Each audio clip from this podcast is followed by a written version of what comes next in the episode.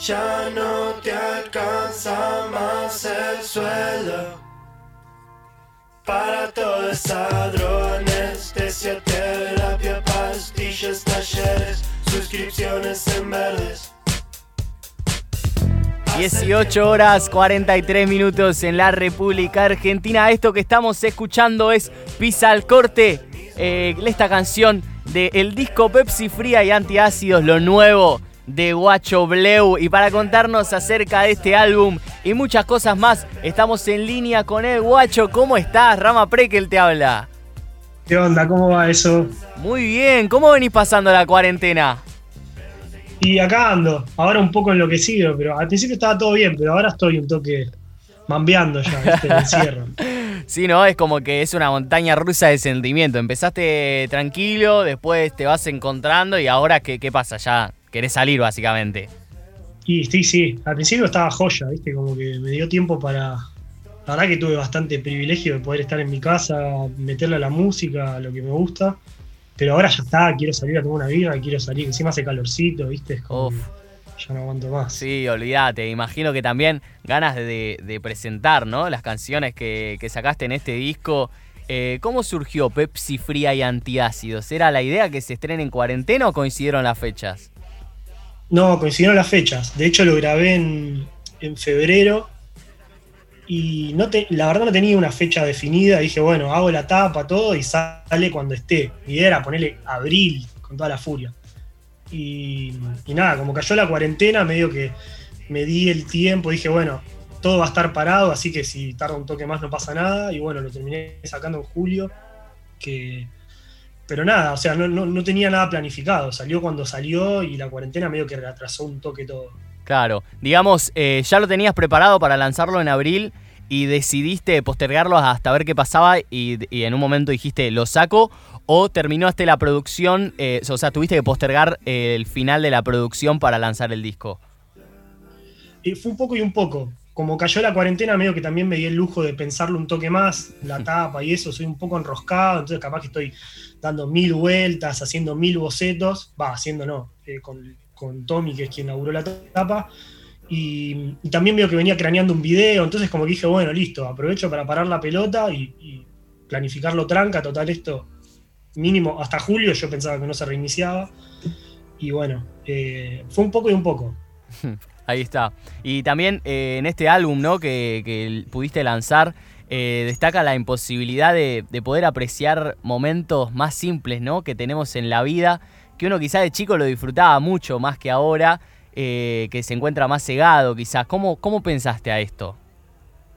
Sí, me es, digamos, lo arranqué medio de un sentimiento visceral, o sea, de algo que me estaba pasando, que me tomó un tiempo entender y que era esta cosa de, che, me pasan por la cara situaciones hermosas o incluso situaciones re feas que antes me reconmocionaban o me dejaban con la piel de gallina y ahora no pasa nada, ¿entendés? Como que de repente se volvió normal, cosas que antes me, ponían súper extasiado. No sé, yo era chiquito, ponele, iba, iba al cine y salía con fiebre, a ese nivel, siempre. Siempre iba al cine y salía con fiebre. ¿Por qué?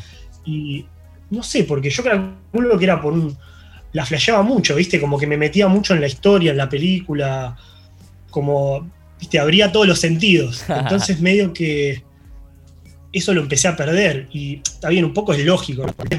es lógico que pierdas esta cosa de maravillarte con el cine. Pero un día me quedé pensando y digo, ¿por qué? ¿Por qué la tengo que perder? O sea, yo quiero seguir saliendo con fiebre del cine. quiero, quiero salir extasiado de cada película que veo. Y creo que tiene que ver con un montón de cosas.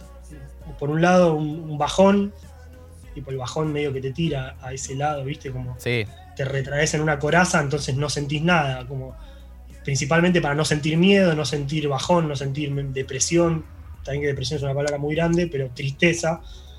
Y, la parte negativa de esa coraza es que tampoco puedes sentir lo positivo. Entonces, eh, de alguna forma tenía que luchar contra eso, ¿viste? Era, sobre todo contra, la cotidianidad. Ahí está. Sí, como vos decís, eh, como que uno de chico era más desinhibido, ¿no? Andabas por abajo de la mesa, no te importaba pasar entre la gente, te alegrabas por porque te compraron unas galletitas que te re gustaban, quizás. Eh, y ahora es como que esas cosas eh, pasan desapercibidos, como bien decís, pero también creo que, que justo coincidió la fecha de lanzamiento del disco con que estamos en cuarentena y uno en cuarentena creo que comenzó a, apreciar, ¿no? Las cosas más simples, lo que era juntarse con amigos, lo que era poder salir a pasear o un lindo día por lo menos. Sí, sí, es, bueno, es un flash como, como varios temas del disco parecen como si los, si los hubiese padecido en la cuarentena, como si hubiesen nacido de la cuarentena y todo surgió mucho antes, ¿viste? Y con, con el tema del es re loco como también hasta eso se puede linkear con la cuarentena, ¿viste? La pérdida. Porque capaz que hay temas que son más fáciles de linkear. Digo, no sé, este es el verano más raro, ponele, parece que estoy hablando de la cuarentena. Y con este que vos decís, de hecho no me lo habían, no me lo habían dicho y yo no me lo había, no me lo había planteado tan así. Esto de que, claro, con la cuarentena medio que estamos eh, reviviendo esa, esa, esa capacidad de asombro que obviamente ninguno, yo creo que digo, ninguno la pierde y si la perdés estás al horno, ya estás como en las últimas. Y, está re loco que la, cuarentena un poco revivió eso. Pasa que ya siento, viste, que a este punto ya eh, empiezo a sentir como la pérdida de contacto con la realidad, que eso es lo que me está, viste, mambeando negativamente. Claro. Pero, pero sí, sobre todo al principio, estaba todo el mundo flasheando con esa, viste, con qué ganas de volver a juntarme con amigos, qué ganas de volver a hacer esto, no sé, estábamos todos en mambo espiritual y eso está buenísimo. Yo capaz al principio tenía un poco más de esperanza, ¿viste? Con, esto de, de que íbamos a volver. Va a, reiniciar, va a reiniciar todo y no, después termino viendo que no. Eh, nada, un poco algunas manifestaciones y diversas diversas manifestaciones sociales nos mostraron que no, que hay cosas que no cambian nunca. Claro, entiendo lo que decís, que te vuelve un poco loco, que es el que de a poco, con el tiempo, uno se va acostumbrando a esta nueva normalidad, ¿no? Como que de repente ya eh, siente un placer eh, en quedarse encerrado o, le, se acostumbra a que sea su vida cuando en realidad no, en realidad hay un montón de cosas que vivíamos antes que estaban buenísimas. De todos modos, como bien decíamos antes, eh, pasa esto, ¿no? El disco se asemeja mucho a lo que estamos pasando y eso está buenísimo porque la gente se puede sentir más identificada escuchándolo. Eh, en este disco llamado Pepsi Fría y Antiácidos, ¿a qué se debe este nombre? Eh, fueron varias cosas al mismo tiempo. Como que lo que traté de hacer con el disco es bajar el mismo concepto de diversas formas. O sea, que si no la agarrás por el lado, ponele, no sé, hay gente que capaz que lee el título y, le, llega algo, le, produce algo. Hay gente que capaz que ni en pedo, y capaz que le pasa con un tema, ponele. Entonces lo que traté de hacer fue como tirar varias puntas y, tratar de, viste, como de, dentro de un mismo mundo, eh, bajar la misma idea. Que después nada, cada uno la interpretará como quiera y, me parece que ahí está lo rico y lo lindo.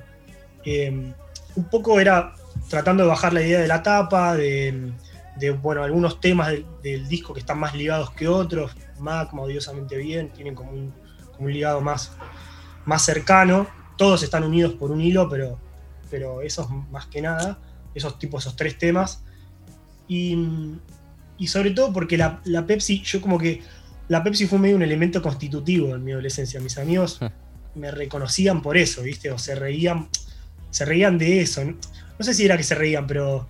Sí, de que siempre ibas con la Pepsi. el Fernet, el chiste era acá, ¿qué vos le vas a poner Pepsi? Claro. Y obviamente que no, pero soy bastante fanático de la, de la cola como bebida. Y, y me gustan todas, o sea, eh, la Coca-Cola también me gusta. Lo que pasa es que es como, viste, el, birrero o el, que toma mucho whisky, como que tiene su favorito, y en mi caso era la Pepsi. Eh, a veces tengo ganas de tomar Pepsi, a veces tengo ganas de tomar Coca. Y, pero con la Pepsi tenía esta cosa de, no sé, viste, que hoy en día me sirve un vaso de Pepsi y me vuelve esa sensación de adolescencia, como de viernes a la noche comiendo pizza con amigos. Uh, tremendo. Y, un poco el mix con los antiácidos viene un poco por el lado de, también, sufrí de acidez toda mi vida, ahora no tanto, medio loco. Y, yo siempre andaba con un, con un blister de Milanta ahí, como para bancar el fuego, ¿viste? Y y digamos, como que muchas veces fui a miles de gastroenterólogos, eh, busqué mil tratamientos, porque real desde los 5 años con acidez terrible. Y, todos, viste, lo primero que me prohibían era eso, la Pepsi, bueno, la, gaseosa en general y la cafeína. Y yo no lo quería dejar, era como, a mí eso me, llevaba a una... Es re loco porque esa sensación me la produce, yo creo que es muy de, de nosotros, no sé, no sé en qué año habrás nacido vos, pero más o menos nuestra generación de los 90, por ahí. Eh, me parece medio loco el identificarme con una marca, ¿viste? Porque no deja de ser una marca, qué sé yo, tiene todas las cosas negativas que conocemos de las marcas. Seguramente me voy a sentir traicionado mil veces por una marca. Pero aún así, ¿viste? Es como que mm, hay ciertas cosas, incluso hasta te diría los shoppings, ponele, que me llegan a un momento de mi vida que, que, bueno, es, es un poco el momento que trato de evocar todo el tiempo en el disco, que mm, es como algo que no puedo explicar y, me atrae mucho eso, ¿viste? Y, encontré en la Pepsi quizás como un elemento constitutivo de eso, de mi adolescencia y de, esa búsqueda del pasado, más visceral capaz, no tan, no tan racional, yo suelo ser como muy racional, entonces eso me lleva a un momento feliz sin mediarlo mucho por la razón, porque si lo medio por la razón capaz que me, me, me pongo en ortiva, digo, no, Pepsi, todo mal, qué sé yo, ¿entendés? Como que si si no lo pienso y trato de ir directo por el sentimiento, es como un pasaje hacia otra época, hacia un momento feliz, por así decirlo. Ahí está, como representación de tus épocas de niñez, ¿no? Eh, la Pepsi y los antiácidos, como lo que representaría la infancia del Guacho Bleu. Me encanta, es una gran representación que además eh, va pegado a, lo que es eh, tu vida, ¿no? Como cómo reflejar un álbum que querés reflejar este mensaje, bueno, también representándolo en tu vida, algo que, te, que te pasa a vos y que creo que de esa manera podés llevarlo a la gente para que lo pueda entender mucho mejor. Eh, Guacho, para la canción Odiosamente Bien que me contabas hace un ratito nomás, te inspiraste un poco en la serie de Dark, ¿puede ser? ¿Podrías contarnos un poco acerca de esto? Sí, eh, un flash eso porque venía medio de un, bloqueo creativo y tenía otros temas, así, digamos, tenía otros temas guardados ahí como en los proyectos, pero venía un bloqueo muy grande, como que no encontraba el sonido, nada me, nada me gustaba, había, o sea, tenía temas ya cerrados, de hecho tenía como un disco que en algún momento pensaba grabar, y no me terminaba de cerrar, viste, como que no, no lo sentía propio. Y, estuve como viendo videos ahí, tipo googleando, que creo que a todos nos habrá pasado esto de cómo desbloquear, cómo vencer el bloqueo creativo. Y vi mil videos, nada funcionaba, y una vuelta venía medio cebado con con la primera temporada de Dark, fue en el 2018.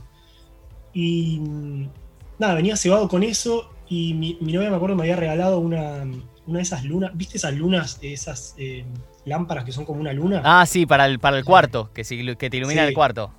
Sí, una cosa que me flashea mucho son los, los astros en general. No sé si tanto lo, energético, sino el, ¿viste? estéticamente. Claro. Y y en esa época, nada, la flasheaba mucho con eso, poner, viste, capaz muchas luces, prender la tele, dejarla poner en blanco, esa, esa lunita y flashear con cintes mega volados. Y esa vuelta me acuerdo que puse de fondo dark unas imágenes, tipo recopilaciones, las muteé y empecé a flashear con eso. Y al toque salió, al, al toque, onda, prendido cintes al mismo tiempo, viste, empecé a hacer como ruido, quilombo, qué sé yo, prendidos al mismo tiempo, empecé a tocar un toque y salió al toque, o sea, al toque había algo. Y mm, no sé, fue medio como una premonición, ¿viste? Porque de repente era, che, acá está, tipo, es este el sonido, es esto lo que quiero. Y son estas las imágenes que quiero. De fondo, mientras tocaba, miraba Dark y decía, che, todo esto tiene que, tiene que bajar, o sea, tengo que bajar esto de alguna forma. Y después tardé como un año o más, capaz, en bajarlo, sobre todo la letra. Pero, y traté más o menos de serle fiel a eso, ¿viste? Como ese momento, ese momento en particular en el que todas esas cosas se estaban dando al mismo tiempo, que era la serie, un poco esta cosa de el juego con el tiempo que tiene la serie, los sintes, eh, las luces. Dije, bueno, ¿cómo mierda bajo todo esto? Y traté de ir, obviamente después, el resultado final, eh, ni en pedo era todo lo que yo planificaba, ¿viste? Yo estaba flasheando, no sé, una, una obra, ¿viste? Directamente. y, claramente no, no me daba, ni tampoco, ni tampoco era lo que quería. Y, bueno, traté de ir metiendo algunos elementos que a mí, que capaz que nada, a, alguien de afuera nada que ver, pero a mí por lo menos me, me, evocaban mucho a la serie o al, sentimiento de ese momento. No sé, que la bata entre en cualquier lado, como que trataba de que sea todo medio un, un círculo. Y bueno, quedó lo que quedó. Después, después Dark sigue bastante presente en, no sé si consciente o inconscientemente, en alguno de los temas. En el último tema también hay como medio una relación con esto del tiempo, digamos, de tratar de, de, usar el tiempo cíclico a tu favor como para romper ese bucle. Porque yo creo que medio que nosotros, está bien, Dark ya es un flash hermoso, pero nosotros también entramos como en bucles cíclicos de medio de monotonía, que es lo que trato de romper todo el tiempo con lo que puedo, porque la verdad es que tampoco puedo romper mucho. O sea, estoy medio preso del, tiempo, como todos. Claro, es eh, como el intentar de salir de la zona de confort también, ¿no? Como lo que cada uno se va transformando. Interesantísimo cómo, cómo lograste evocar todo lo que tenías pensado en esta canción. Eh, guacho, se nos va la hora del programa. Eh, me encantaría quedarme hablando con vos. Eh, te mando un abrazo grande. Gracias por esta nota. Espero que, cuando todo vuelva a la normalidad vengas acá al estudio y podamos hablar mejor. De una, de una. Encantadísimo. si querés decirle a la gente cómo te pueden encontrar en redes sociales, plataformas digitales para que te puedan escuchar. Sí, en Instagram es eh, Guacho Bleu, todo junto, con B larga. O sea, Guacho B-L-E-U. Y en Spotify lo mismo. Ahí, está. Eh, amigo, te mando un abrazo grande. ¿eh? Igualmente, gracias por invitarme. Ahí pasaba el guacho Bleu que sacó su último disco Pepsi Antiácidos. Seguimos en Octubre FM 89.1 con la música que más te gusta.